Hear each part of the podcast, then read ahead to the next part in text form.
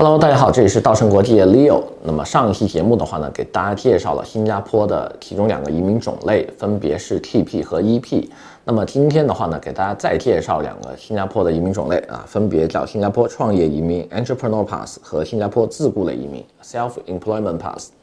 那么节目开始前的话呀，希望大家可以继续关注我们剩下的两个专业类的节目，分别是 Leo 说和 Leo 移民讲堂。那么今天的节目呢，接着给大家带来。这两个项目都对申请人有什么样的要求？那么开始今天的节目。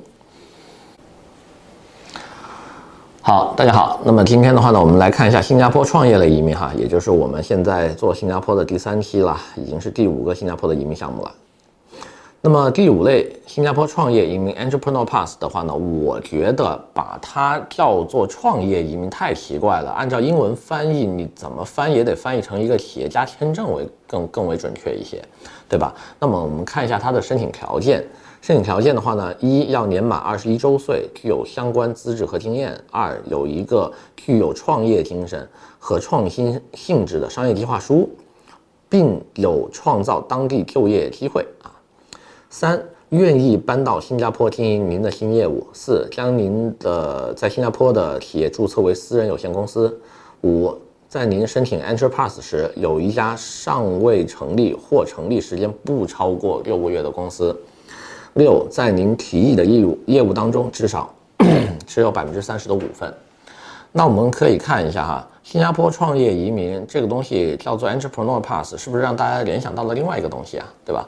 加拿大的所有省提名类的这个企业家移民都是叫做 Entrepreneur 什么什么什么东西的。那么这个东西的话呢，呃，主要就是，对吧？拿钱你过去投资做生意。需要注意的是哈，你上述的六个条件满足之外的话呢，还需要满足以下三个呃资格标准，也就是说就。如何去看待你的这个投资？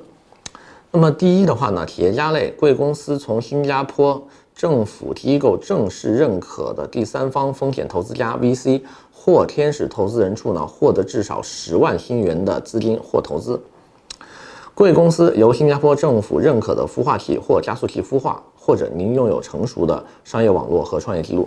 也就是说，你的商业项目要么被本地 VC 跟本地的一些天使投资人，也就是说被本地资本看好吧，或者呢，由政府认可的孵化器来加速你的孵化，又或者呢，你的东西已经非常成熟了，对吧？你拿一个现成的东西说我要来新加坡做，这三样当中你至少得满足一样。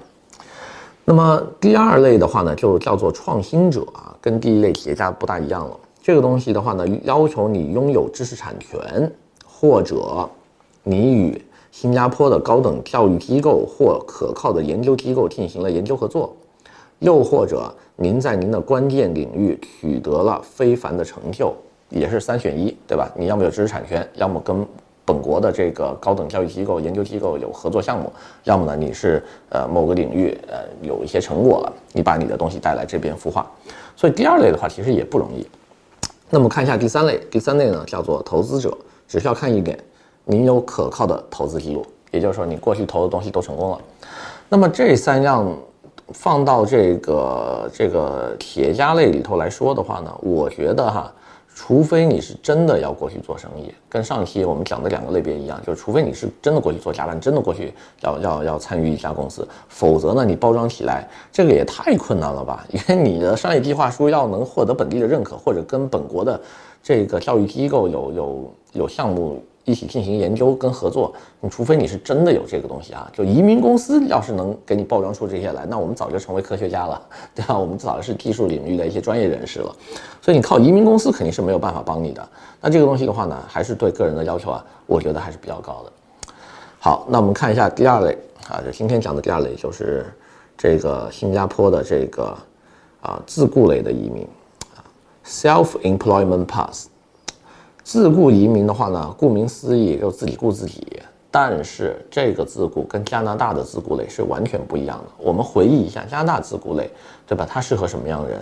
它适合文娱、体育啊，然后艺术领域有一些特殊成就的人，对吧？我们回想一下吧，当年加拿大的自雇类是有一个长长的呃职业清单的，都是那种一个人就可以支起来一摊业务的这这一类的岗位，比如说演员。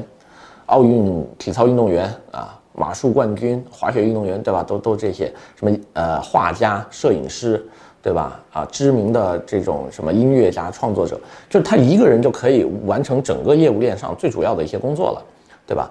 那新加坡的自雇类是不是这样的啊？我们可以看一下它的要求，申请条件看两方面，个人条件，申请人必须拥有高中中专以上学历。其中呢，申请人如果有大专及以上学历的话呢，仅需要一定的工作经验即可。如果申请人呃仅有高中跟中专的学历呢，则需要非常丰富的创业经历。注意啊，自雇类要求创业经历哦。OK，好，这个看起来不像是一个技术工种可以做的东西。第二点呢，看公司条件：一有固定经营地点和租赁合约；二。公司发生实际真实的业务，三聘请本地员工，四按照新加坡的法律规定给员工缴纳公积金。哎，我们就会发现啊，这个自雇跟加拿大的自雇就区别可就大了，对吧？那这个东西的话呢，是真正的想要你过来做生意、做公司的，开办这个企业，然后招聘本地员工，创造本地的就业机会，带来真实的这个营业 或者商业模式。所以呢，需要注意的是，新加坡的自雇类啊，发生真实业务很重要。